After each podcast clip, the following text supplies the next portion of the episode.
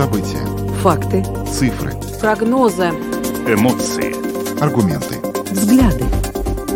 Подробности на Латвийском радио 4. Здравствуйте! В эфире Латвийского радио 4, программа «Подробности», ее ведущие Евгений Антонов и Юлиана Шкагала. И вначале о тех темах, которые мы сегодня обсудим. Сегодня первый день лета, 1 июня, и мы начнем с того, что расскажем про то, как в следующем отопительном сезоне количество нуждающихся в поддержке в некоторых самоуправлениях может увеличиться в 4 раза, опасается в Министерстве экономики. В Рижском порту сегодня открылась новая паромная линия для грузов между Ригой и Швецией, но планируется, что в дальнейшем возможен транзит грузов также в Китай и Среднюю Азию для скандинавского рынка. Бои на востоке Украины продолжаются. Сегодня у нас будет прямое включение из города Славянск Донецкой области. Корреспондент расскажет нам, как город живет в ожидании российского наступления. Учителя обвиняют Министерство образования в намерении заморозить зарплаты на три года и грозятся акциями протеста. Добавлю, что видеотрансляция программы «Подробности» доступна на домашней странице Латвийского радио 4, lr4.lv, на платформе Rus.LSM.lv, а также в социальной сети Facebook на странице Латвийского радио 4 и на странице платформы Rus.LSM. Слушайте записи выпусков программы «Подробности» на крупнейших подкаст-платформах. Наши новости программы можно теперь слушать и в бесплатном мобильном приложении «Латвия с радио». Его можно скачать в App Store, а также в Google Play. Ну а далее обо всем по порядку. Латвийское радио 4. Подробности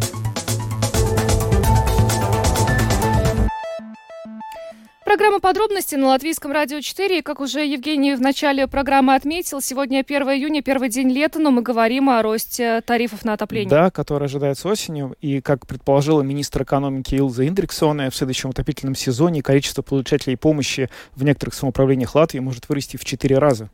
А, кстати, обычно с началом летнего сезона мы э, в программах переставали говорить э, хотя бы на какой-то период о тарифах на отопление, но, к сожалению, э, в этом году ситуация такая, что к новому отопительному сезону нужно начинать готовиться уже прямо сейчас. Об этом неоднократно повторяли эксперты, представители отрасли. Нужно просто начинать откладывать деньги. Да, нужно об этом думать. И подробнее о том, собственно, к чему нам готовиться, нам рассказал сегодня Айна Салминш, советник Союза самоуправления по народному хозяйству.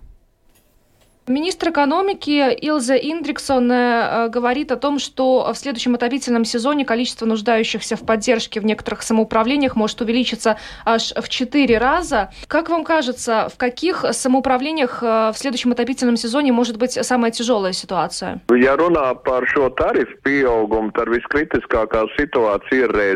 Если говорить о росте тарифов, то самая критическая ситуация в Резекне, где уже сейчас мы видим практически пятикратный прирост рост по сравнению с предыдущим годом. Очень высокие тарифы будут также в Даугавпилсе и Пририжье. Мы очень обеспокоены ситуацией в Латгалии. Если по статистике каждая четвертая семья находится в группе риска, как нуждающиеся и малообеспеченные домохозяйства, то в Латгалии этому риску подвержены уже 36% семей. И это очень большой риск.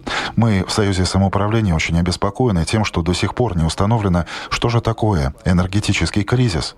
Мы относим это понятие понятие к рамкам бюджета. Но целевая поддержка – это политическая иллюзия, поскольку мы поддерживаем от 3 до 5 процентов, но риску бедности подвержены 23 процента жителей, а в Латгалии и вовсе 36 процентов. Кроме того, нам еще нужно учитывать рост цен на отопление, поскольку это очень большой риск. Министерство экономики право в том, что это бремя возрастет, но насколько возрастет, очень трудно сказать, поскольку в предыдущем отопительном сезоне была оказана очень большая поддержка со стороны государства. Около 400 миллионов как на электричество и отопление, так на выравнивание медиана, ОЭК и так далее – что вообще означает целевая или нецелевая поддержка, если в ней нуждаются около 40% жителей. Ведь даже человек со средним достатком чувствует себя в этой ситуации под угрозой. Возможно, ему и не нужно это пособие, но государство рискует тем, что внутреннее потребление на рынке снизится.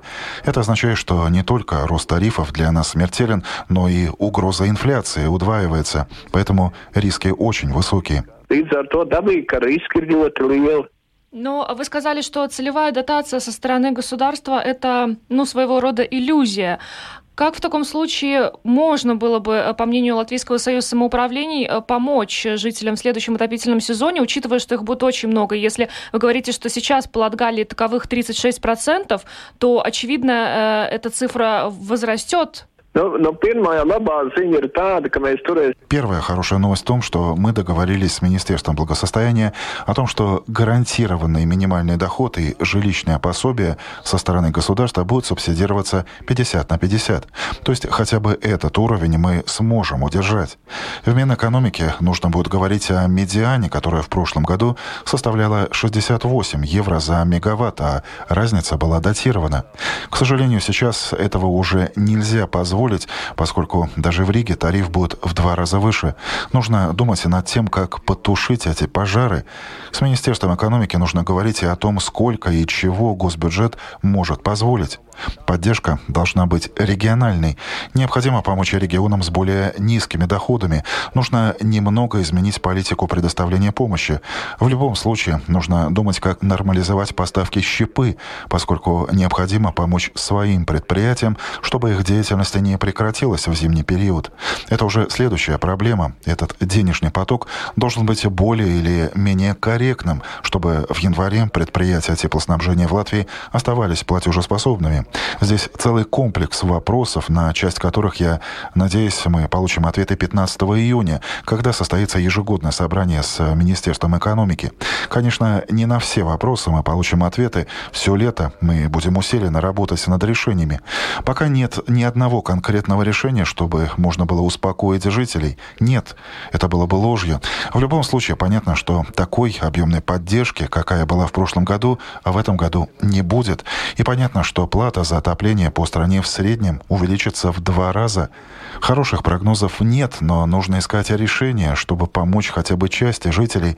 Сейчас проходит конкурс по переходу на альтернативное отопление. Финансирование там чуть более 60 миллионов и 70 проектов, связанных с переходом с газового отопления на альтернативное. Но, к сожалению, все эти разговоры о том, что мы сейчас тут поставим новые котлы в течение нескольких месяцев, не обоснованы. И те претенденты, у которых уже сейчас высокий уровень готовности, они все это смогут сделать не раньше, чем в январе-феврале. К сожалению, большая часть финансирования реально будет только в следующем году. Может ли одним из решений, ну, частичным, по крайней мере, проблемы стать э, снижение температуры воздуха в квартирах? То есть, если мы привыкли там к комфортным 22 градусам, например, зимой, то это будут, скажем, там, не знаю, 18-19 градусов. Ну, это очень популярная вещь, поскольку реально 1 градус экономит в среднем 5% от общего платежа. До 16 градусов в квартире еще считается удовлетворительной температурой, хотя пожилые люди и дети будут мерзнуть. Люди достаточно чувствительны к таким изменениям. Это такое уже очень экстремальное решение. Можно понижать температуру до 16 градусов, но не более. Отказываться от горячей воды, но в 21 веке это недопустимо. Конечно, нужно экономить, разъяснять такие вещи людям и обсуждать их с обслуживающими компаниями, но нужно и понять, что в угловых квартирах, в многоквартирных домах уже сейчас 16 градусов. Если снизить эту температуру до 16 во всем доме, то в угловых вообще будет 12 градусов. Это не так просто, как об этом говорят политики. Tā kā, nu, tas nav tik vienkārši, kā to saka. Вы верите, что вся эта ситуация все-таки приведет к более, даже уже не активной дискуссии, а к реальным действиям со стороны э, многих самоуправлениях по э, утеплению и реновации вторичного жилья? Потому что есть у нас э, успешные самоуправления, которые продвинулись в этом вопросе, а есть, которые ну, совершенно не продвинулись. Я, ну, Это очень распространенный вопрос, но давайте будем честны. Мы утеплили только 10% процентов многоквартирных домов. Государство не разработало ни одного механизма, кроме того, что нам сейчас дает Европа. И такими темпами мы этот процесс будем продолжать еще лет 90. Есть самоуправления, у которых более успешно решается этот вопрос, но здесь еще есть и бюрократические препятствия, которые на законодательном уровне у нас установлены. Латвия грешит тем, что у нас не создан фонд энергоэффективности жилья. Мы рассчитываем только на деньги из еврофондов, а нужно было бы софинансировать, как это делается в Литве. Поэтому я бы не стал обвинять в этом только самоуправление. То, что государство в этом вопросе полагается на Европу, но я могу вам сказать, чтобы утеплить в Латвии все многоквартирные дома, необходимо 4,5 миллиарда евро. Нужно менять систему. Всех этих программ «Алтум» недостаточно. Еще есть одна проблема. В каждом многоквартирном доме проживают очень и очень разные люди. Но не может себе одинокий пенсионер позволить то же самое, что, например, молодая семья айтишников. Это все не так однозначно. Tas ir ļoti dažādi. Nu, nu, tas nav tik viennozīmīgi. В любом случае, я так понимаю, что жителям сейчас уже стоит задуматься о каких-то накоплениях, да, подушках безопасности на следующий отопительный сезон. Nu, neapšaubām. Nu, jā, Бесспорно, уже сейчас нужно начинать экономить и делать накопления. Конечно, было бы идеально, если бы у нас не было бюрократических препятствий платить за отопление летом. В некоторых самоуправлениях есть система предоплаты за отопление или же договариваться с обслуживающей компанией об авансовых платежах. Таким образом, мы могли бы подготовиться к зиме заранее и чувствовать себя более надежно. На мой взгляд, самый критический момент может наступить в январе-феврале. manuprāt, tas kritiskākais brīdis varētu būt janvārs, februārs. Ну что ж, это была точка зрения Айна Салминша, советника Союза самоуправлений по народному хозяйству. Он рассказал про то, к чему, собственно говоря, жителям Латвии готовятся в связи с наступающим отопительным сезоном и предстоящим ростом цен на энергоресурсы. Ну, Айно Салминч честно сказал, что хороших прогнозов нет. А, уровень поддержки со стороны государства, очевидно, будет меньше, чем а, в предыдущем году. А, поэтому нужно копить деньги. Нужно копить деньги. И вообще сейчас складывается ощущение, что вот эти вот события, которыми мы, к которым мы готовимся, этот рост цен и проблемы с отоплением домов, они стали результатом не только самого по себе роста цен на энергоносители, но и целого ряда жилищных проблем, которые долго копились, невозможность согласовать эти программы в одном доме, проблемы многоквартирных домов, а, отсутствие коммуникации между правительством и маленькими самоуправлениями, которые не могут решить, кто за что будет платить. И вот сейчас все это выливается в такой острый момент, в, возможно, самый острый кризис в сфере отопления, который был за последние несколько десятилетий. Да, ну и как мы уже вчера упомянули, э, только в Риге тариф на отопление э, вырастет э, почти на 110%.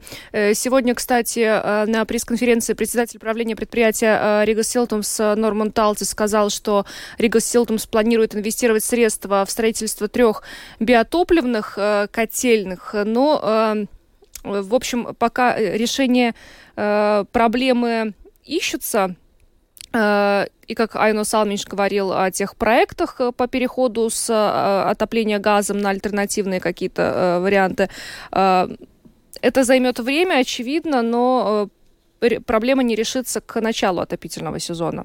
Похоже на то. Э, Ну а мы двигаемся дальше. Поговорим о том, что сегодня в Рижском порту открылась новая паромная линия для грузов между Ригой и Швецией. Да, в этом э, непростом, в этот непростой момент, когда мы говорим о плохих ожиданиях в связи с осенью, вот у нас пришла хорошая экономическая новость. Из Риги открылась паромная линия грузовых паромов, которые будут э, двигаться из Риги в Швецию. С сегодняшнего дня паромы Scandic Line начинают регулярные перевозки грузов между портами Риги и Сёдерталя.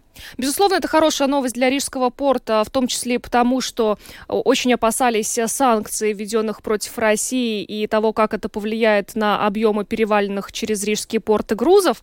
А, Поэтому э, открытие э, новой грузовой паромной линии ну, стало таким действительно хорошим, положительным событием во всей этой истории. Вообще планируется, что первоначально перевозить грузы будут транспортные компании и производители стран Балтии в Швецию и из Швеции, но уже в дальнейшем возможен транзит грузов в Китай, Среднюю Азию для скандинавского рынка. Но сегодня более подробно об этом мы поговорили с председателем правления Рижского свободного порта Вестуром Зепсом. После, как говорится, ухода Таллинка из Риги, ну, Рига как бы осталась без э, паромной линии вообще. Ну, одна из, э, из портов в регионе, где у нас нет э, развит этот э, паромный, э, паромные линии. Ну, и мы с коллегами работали над альтернативами э, Таллинку, да, и ну, здесь результат, как говорится, да, у нас новые паромные линии, э, где будут перевозиться, ну, как, как говорится, она называется так РОРО, ролон, ролов там нету пассажиров, там только грузы, которые будут ехать с Риги в э, Содертале, это, это о, около Стокгольма. Э, ну и, и сейчас э, мы будем пробовать в режиме как бы эксперимента э, работать весь этот год, посмотрим, как, как удастся да. линии, да, потому что сейчас меняется немножко цепочки логистики, да, и нам, ну, как бы такая линия дает конкурентоспособность и Риге, и э, Рижскому порту. Будем пробовать, э, будем пробовать, как выживет эта линия, и будем смотреть э, на следующий, следующий э, год, какой, какой будет экономический эффект. Mm-hmm. А сейчас немножко, немножко рано, немножко рано думать про экономический эффект, ну, потому что любой, любая цифра, которую я назов, назову, будет как правильно, так неправильно. Мы так тоже работали с э, э, этим кораблем в 2020 году, тоже в режиме эксперимент, как бы линия начала немножко э, развиваться, но тогда уже опять начались ковид и рубежами. И, и ограничения надо... из-за ковида. Да, ограничения начались, ну и надо было э, что-то переменять. Мы сейчас пробуем еще раз. И надеемся, что эта линия, ну, будет у нас перманент, постоятельная mm-hmm. здесь, которая будет предлагать услуги в этом сегменте, да, потому что если мы смотрим на других портах, этот РОРО-сегмент, он где-то э, с 10 до 20 процентов э, общего грузооборота.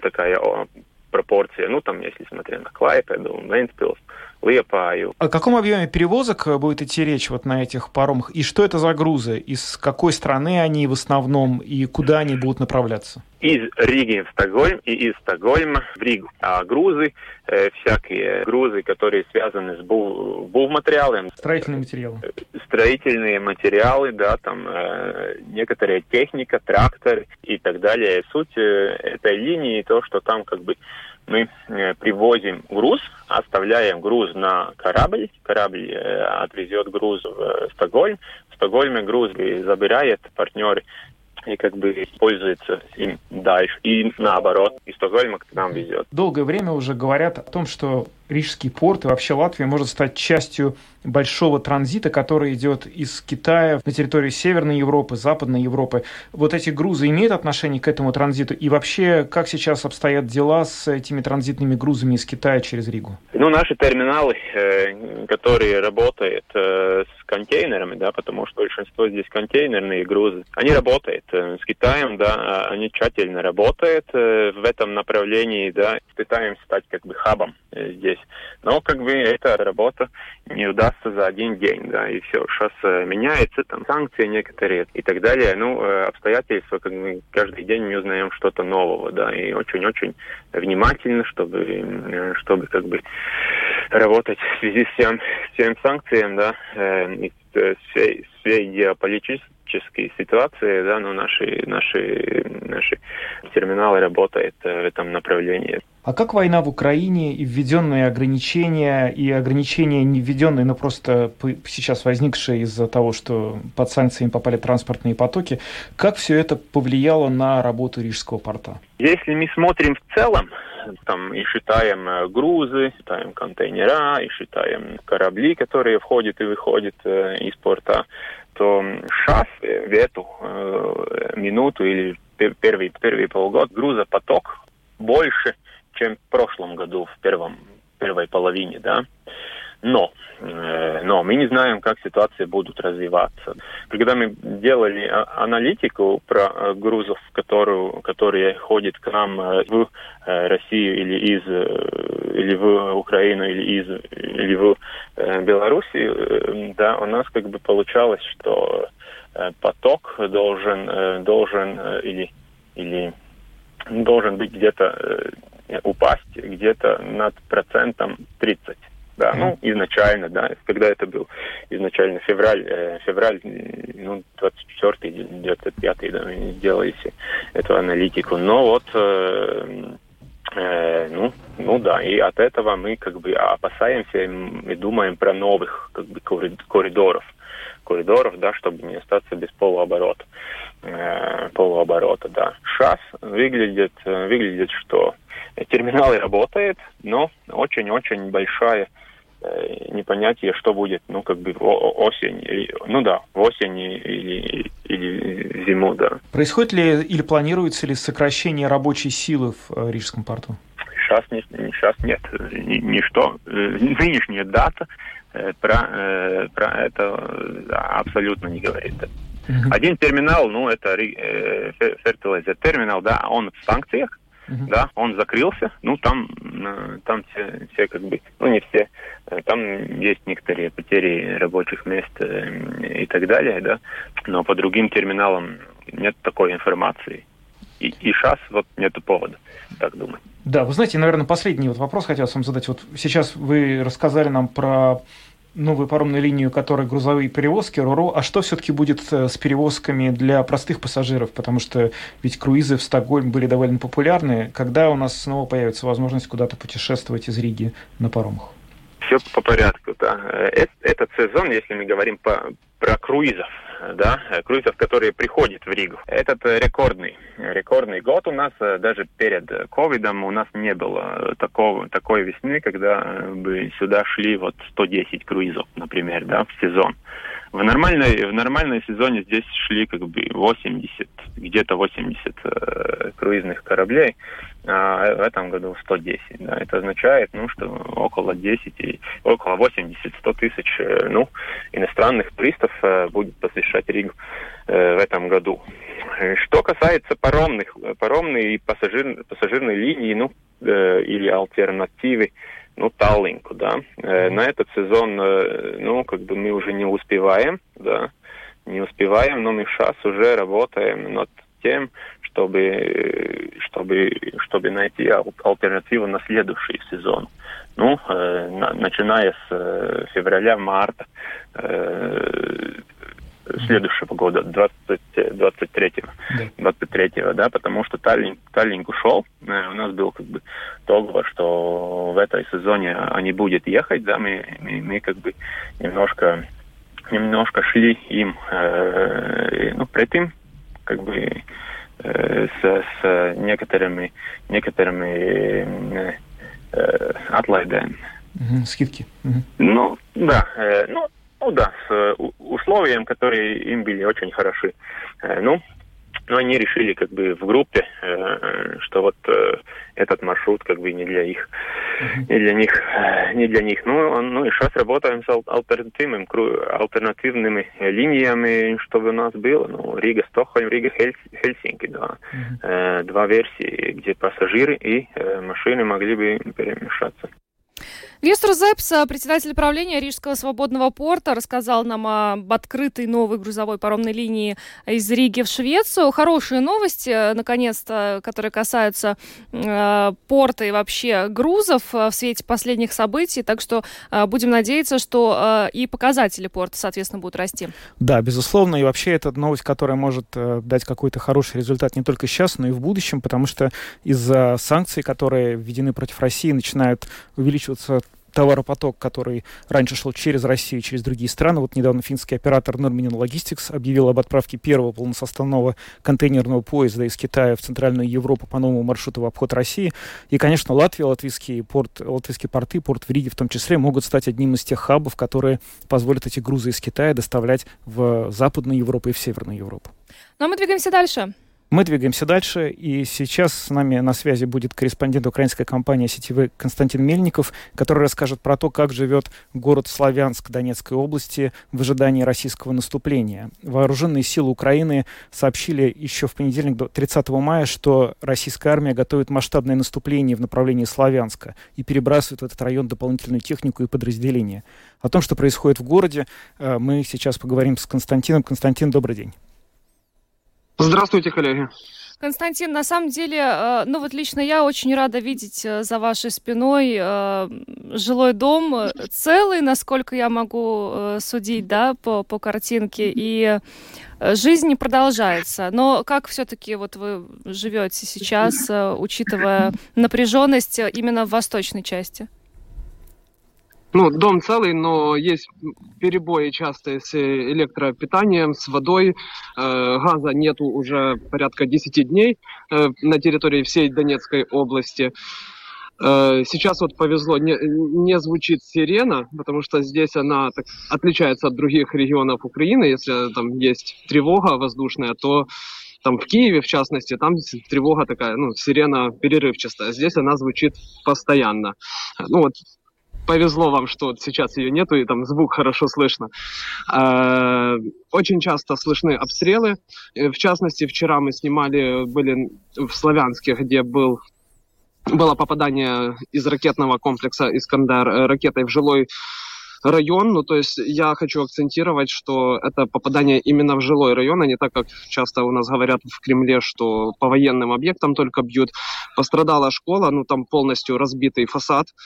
Э, также разрушены ну, как минимум три дома, то есть это, это, это три дома, где осталось ни одного окна. Остальные там подальше дома, они также э, окна потрескали, повыбивались, но они более сохранены. Э, ну и также есть такие более грустные новости. В результате вчерашнего обстрела Славянска, их вчера было два. И вот первый был ночной, э, там э, погибло трое мирных людей. Есть информация про четвертого, но это было уже где-то с окраин города, то есть там так делаем. И около 10 человек были ранены, но это больше посекло осколками от окон разбитых. Ну, люди выжили, но, ну, скажем так, делались легким испугом, потому что ну, сейчас это в Украине ну, такие реальные, реалии, mm-hmm. когда тебя режет стекло побитое, но это легкий испуг. Константин, а вот э, Генштаб Вооруженных сил Украины сообщал, что российские войска, войска готовятся к атаке в направлении Славянска со стороны недавно захваченного города Лиман. Как вообще в Славянске ощущается приближение вот этого нападения? Насколько это все влияет на повседневную жизнь города? Э, что в, этом, в этой связи действия, какие действия предпринимают власти эвакуации мирных жителей? Смотрите, эвакуация с города постоянно проводится э, каждый день. Э, один день вывозят э, людей в сторону города Днепр, один, ну, на следующий день в сторону ну, Западной Украины, в Ровненскую область. Людей обеспечивают для беженцев, но тут надо отметить, что не все люди готовы покидать свои дома. Э, из 100 тысяч населения, примерно 100 тысяч населения э, Славянска сейчас в городе живет около 30 тысяч, они не покидают дома. Э, ну и тут еще способствует ситуация, в городе была более-менее, более-менее акцентирую более-менее спокойно до вчерашнего дня. И вчера вот, э, когда прилетела в жилой дом, э, общались из этого дома, они уже готовы выезжать, но опять-таки власти каждый день акцентируют внимание, просят людей уезжайте, если есть возможность куда, тем более, ну, сейчас предоставляются все возможности, но вот люди не хотят оставлять свои дома, боятся мародеров, я не знаю, боятся, что зайдут все-таки э, русские войска и начнут также мародерствовать, потому что это, ну, тут надо понимать специфику города, они уже пережили 2014 году.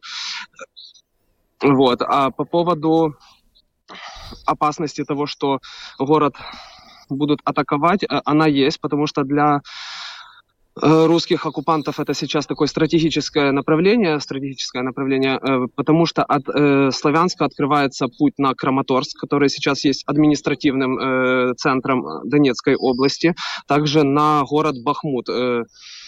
Ну вот как-то так. Константин, BBC со ссылкой на РИА Новости сообщает о, о том, что глава Международного комитета Госдумы России Леонид Слуцкий заявил о том, что референдум о вхождении так называемых ДНР и ЛНР и Херсонской области в состав Российской Федерации может пройти уже в июле. Что об этом говорят местные э, жители?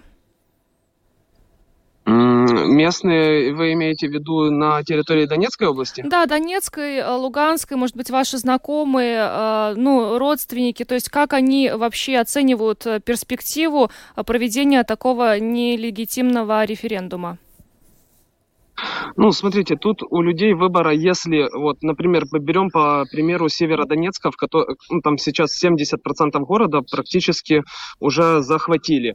Ну, тут надо понимать, что захватили, это просто украинские войска отошли, чтобы занять более выгодные позиции, ну, и дали возможность захватить людей никто, никто не спрашивает. Мы постоянно видим, как э, делаются какие-то информационные вбросы э, в виде видео, э, где люди радостно встречают оккупантов, но если посмотреть, ну, это люди, которые сидят, э, выпивают где-то в дворе, в подворотне, э, под песни, э, ну, под гитару, и, ну, и, и непонятно, откуда эти люди. Они привезены откуда-то, ну, то есть, что это за контингент. Э, очень часто говорят, что на восточ... восточной части Украины там вот люди ждут э, русский мир, назовем это так, но это э, неправда, потому что вот мы общаемся с местными в Константиновке, в Славянске. Даже вот вчера в Славянске была женщина, которая гражданка Российской Федерации, прожила всю жизнь на территории Восточной Украины, и она говорит, ну не надо здесь, ну Украина это суверенная держава, государство, к чему это, люди не понимают, люди э, не хотят, ну, то есть вот этого. Если оно будет, понятно, что люди, возможно, даже под дулами пистолетов, автоматов и прочего вооружения, они ну, просто будут молчать, но ну, это такое молчаливое согласие, это не есть э, воля народа. А, скажите, пожалуйста, Константин, а вот сейчас, судя по тому, что происходит, по тем новостям, которые приходят из э, Донбасса, э, российские войска продвинулись относительно далеко, ну, по сравнению, по крайней мере, с тем, как они двигались первый месяц войны. Ну, вот э, вроде бы и Северодонецк на 70% захвачен, другие города. Есть ли понимание какова сейчас будет тактика Генштаба ВСУ, э, Вооруженных сил Украины? То есть будут сданы какие-то несколько городов, включая Северодонецк, и тогда будет укреплена защита где-то в других местах. Тот же Славянск, например, это же его взятие, оно будет э, чрезвычайно важно для, в моральном смысле, потому что и для Украины будет очень важно не отдать этот город. Как сейчас вооруженные силы Украины планируют дальше вести себя вот э, в условиях не снижающихся атак со стороны России? Ну, то, что вижу я, наши вооруженные силы действуют очень правильно, очень тактично. Э, есть, возможно, какие-то проблемы с поставками вооружения, потому что ну, во время войны э, и боекомплекты, они заканчиваются очень быстро, э, учитывая, что артиллерийские, авиационные, ракетные эти атаки нужно отбивать. Здесь Украина полагается на всех международных партнеров всегда, и помощь в вооружении нам э, крайне необходима. И я подозреваю, что есть какие-то тактические ходы, когда что-то ну, откуда-то нужно отойти, где-то надо э, придержать противника, чтобы дождаться вот этих поставок и смогти, ну, мочь э, уже давать более ну, такую четкую, правильную и Константин, вы сказали э, э, в начале, что не все жители готовы покинуть сейчас свои дома, эвакуироваться, э, и сказали также, что есть проблемы определенные с газом, э, да. Как обстоит дела э, вообще, дела гуманитарные? Э, это продукты питания, медикаменты, медицинские учреждения. Э, всего ли достаточно сейчас э, на территории э, Донецкой области? Смотрите, на территории таких городов, где э, именно на территории городов не ведутся активные боевые действия, в принципе, ситуация, гуманитар, гуманитарная ситуация, она э, нормальная, есть э, продукты питания, там первой необходимости точно все есть, э, больницы работают, э, также общались с, с врачами в Славянске, э, у них хватает всех медикаментов, а если есть какие-то специфи, специфические препараты, э, которых там вот именно сейчас э, в наличии нет, происходят очень оперативно, потому что в Украине у нас действует очень активно э, волонтерское движение, и вот все волонтеры, они качественно подвозят. И, и если это не волонтеры, то какое-то обеспечение больниц, которое есть, оно, оно также быстро срабатывает э, и все подвозят. То есть в этом плане проблем нету. Э, что касается, например, города Северодонецка на, в Луганской области, где вот сейчас такая напряженная ситуация, то, по словам главы военной администрации Сергея э, сейчас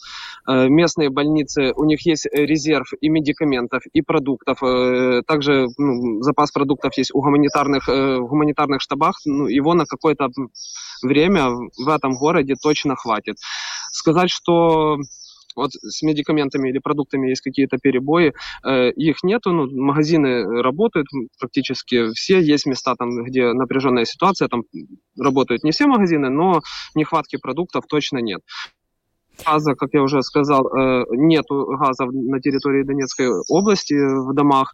Э, со светом бывают проблемы, потому что через обстрелы постоянные э, перебиваются высоковольтные линии, но э, наши ремонтные бригады, они рискуя своей жизнью, э, это действительно герои, они пытаются ремонтировать, и не пытаются, им это получается, они ремонтируют, возобновляют свет, а, соответственно, от свет наличие мобильной связи э, в городах, где нету э, света, э, ну, и также это влияет на насосные станции, которые качают в города воду. То есть, если нет света, ну, очень много проблем возникает. Но сейчас э, в регионе плюс-минус э, все в этом плане нормально. Вот в Славянске до сих пор не во всех районах есть э, водоснабжение, но я так понимаю, это из-за того, что не э, удалось запустить полную мощность. И, и также вот сегодня в, в Константиновке э, были какие-то взрывы непонятные. Еще, еще не было вот официальной информации по них, но э, в части города также нету воды. Ну, просто почему я вас спросила про гуманитарную ситуацию и запасы. Э, мы э, прекрасно еще помним о том, что происходило в Мариуполе, блокада Мариуполя, когда люди сидели без еды и воды. И мы, конечно же, надеемся, что ничего подобного не произойдет со Славянском, но все равно какие-то запасы э, на случай ну, вот такой угрозы должны быть, э, чтобы э, люди не остались там без вообще продуктов и воды, когда мариупольцы были вынуждены пить даже воду с радиаторов. Мы помним, мы связывались с э, жителями Мариуполя. И да, поэтому, ну, то есть запасы какие-то сейчас есть. Сейчас запасы есть, но вот, например, по сейчас из-за обстрелов, и э, это касается не просто э, там военных действий между военными э, российскими и украинскими. Оккупанты обстреливают эвакуационные колонны с города, ну то есть и, соответственно гуманитарные колонны они также поддаются обстрелам.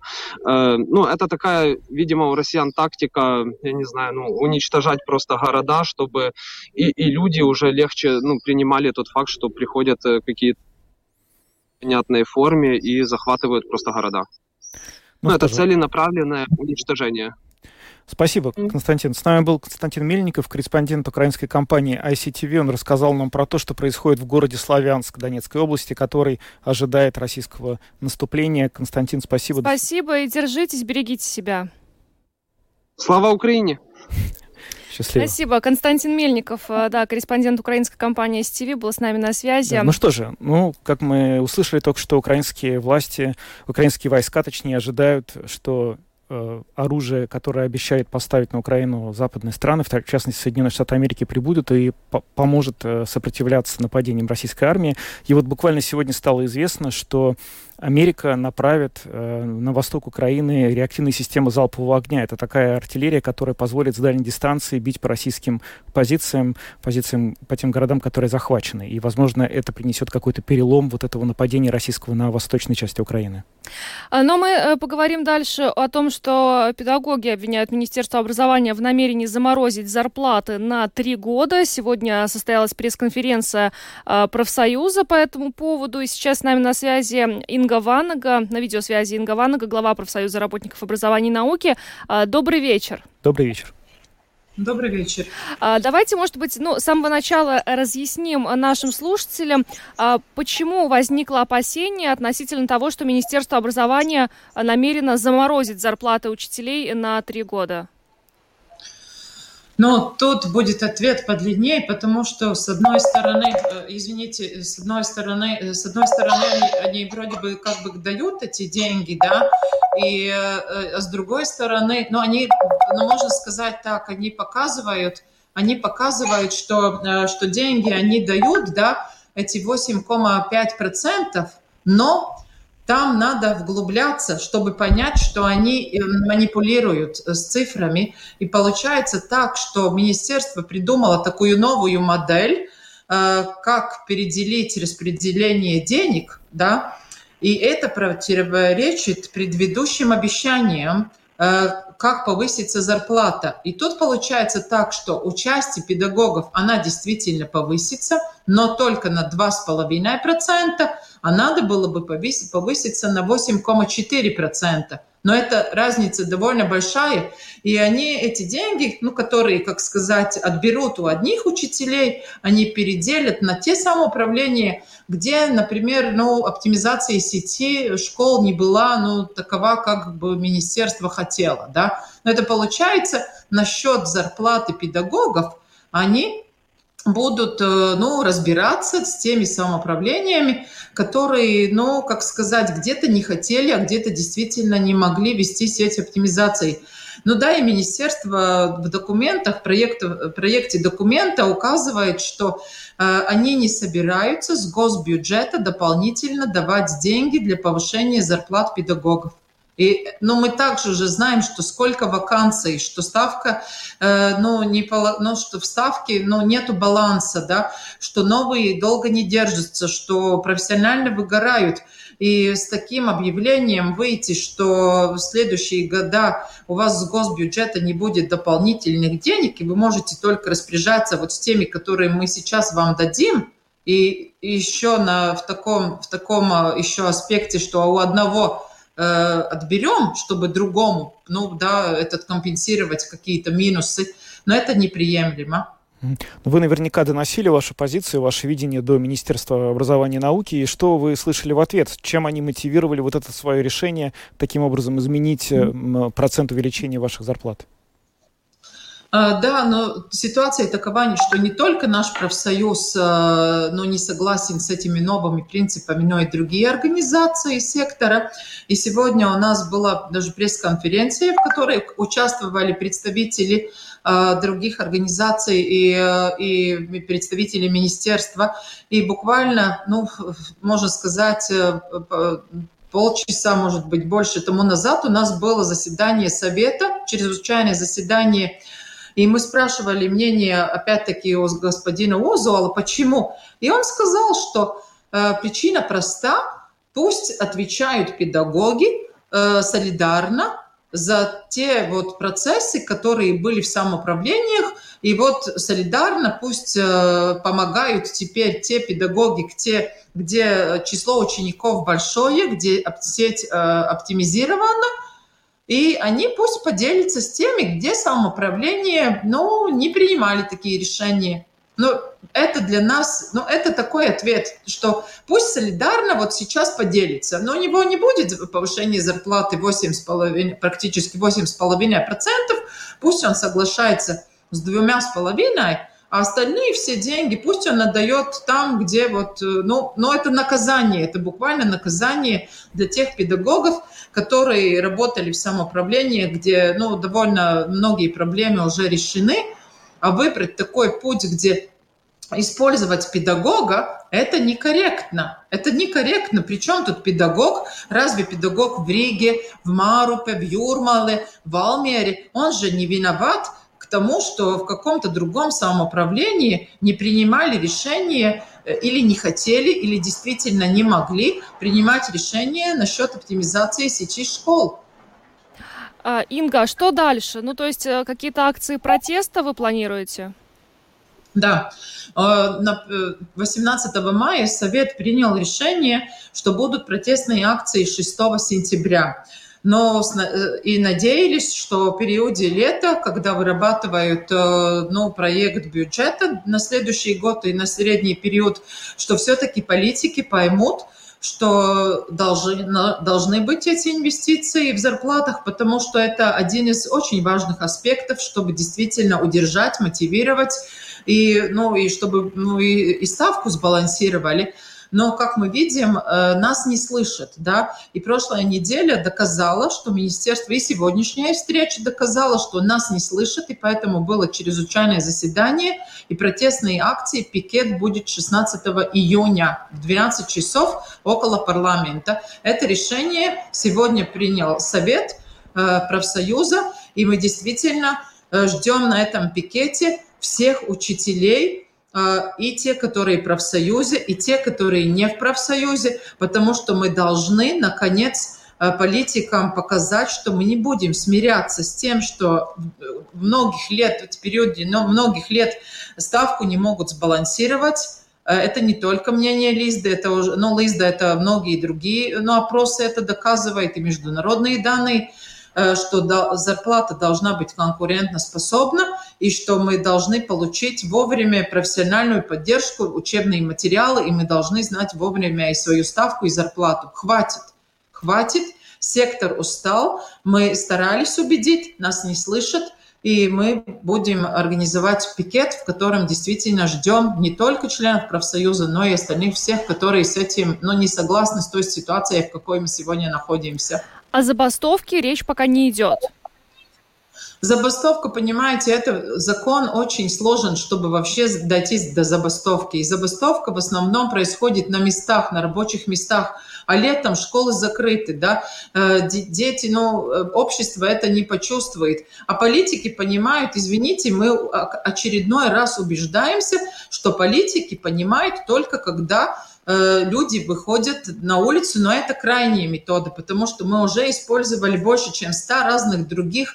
Было заседания, встречи, письма в парламенте, в правительстве, с министерством, самоуправлениями. Все корректные меры, ну, такие мирные методы уже использованы.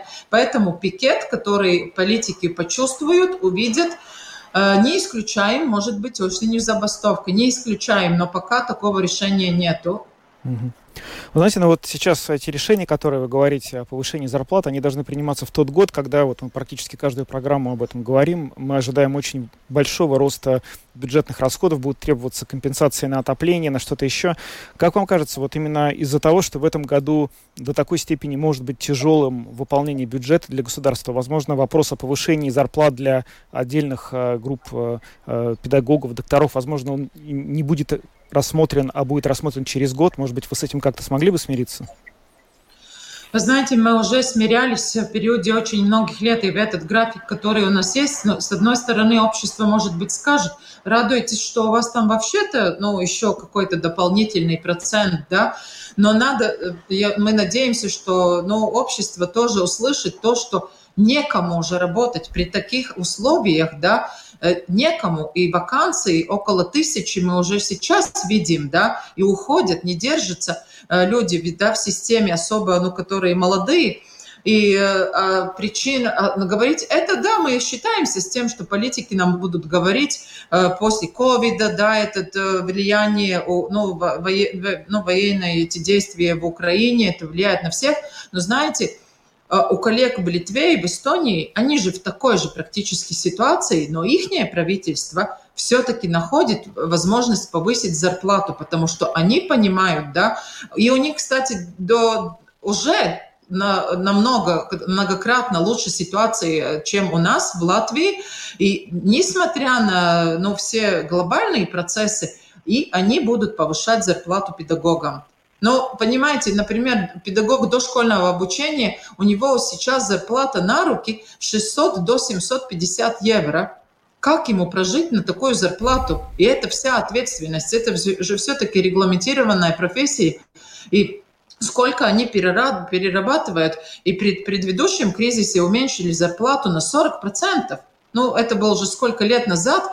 И опять-таки педагоги будут те, которым надо выдержать этот кризис. Пусть идут, э, приоритеты пересматривают, пусть с теневой экономикой тогда борется. Это, это, это их ответственность. А наша, как профсоюзу, ответственность, чтобы наше новое поколение получило самое лучшее в школах от педагога, да, чтобы было доступно качественное образование, а это мы не можем смотреть, ну, и смиряться с тем, что и в будущем будет перенагрузка, что в будущем они будут дарить свое время, красть время себе и своей семье, это все исследования доказывают в Латвии. Но это в какой профессии мы что-то такое подобное еще видим, да, что работа, нагрузка повышается с каждым годом по разным причинам, а в ставке тебе нет времени для этих новых обязательств. И зарплату, да, график, спасибо за график, который был. А на следующие года они ничего не обещают, да. Многим педагогам никакого выроста по зарплате не, не полагается. Что ж, большое спасибо. Просто Большое спасибо, Инга. У нас, к сожалению, заканчивается уже время эфира. А, в общем, Инга, спасибо вам. Спасибо. Инга Ванна, глава профсоюза работников образования и науки, была с нами на связи. А, в общем, э, пикет. Будет э, осенью да. пикет учителей. А, да, пришло время завершать программу подробности. С вами были Евгений Антонов. И Юлиана Шкагла. Звукооператор Том Шупейко, видеооператор Роман Жуков. Всем хорошего вечера и до завтра. До свидания.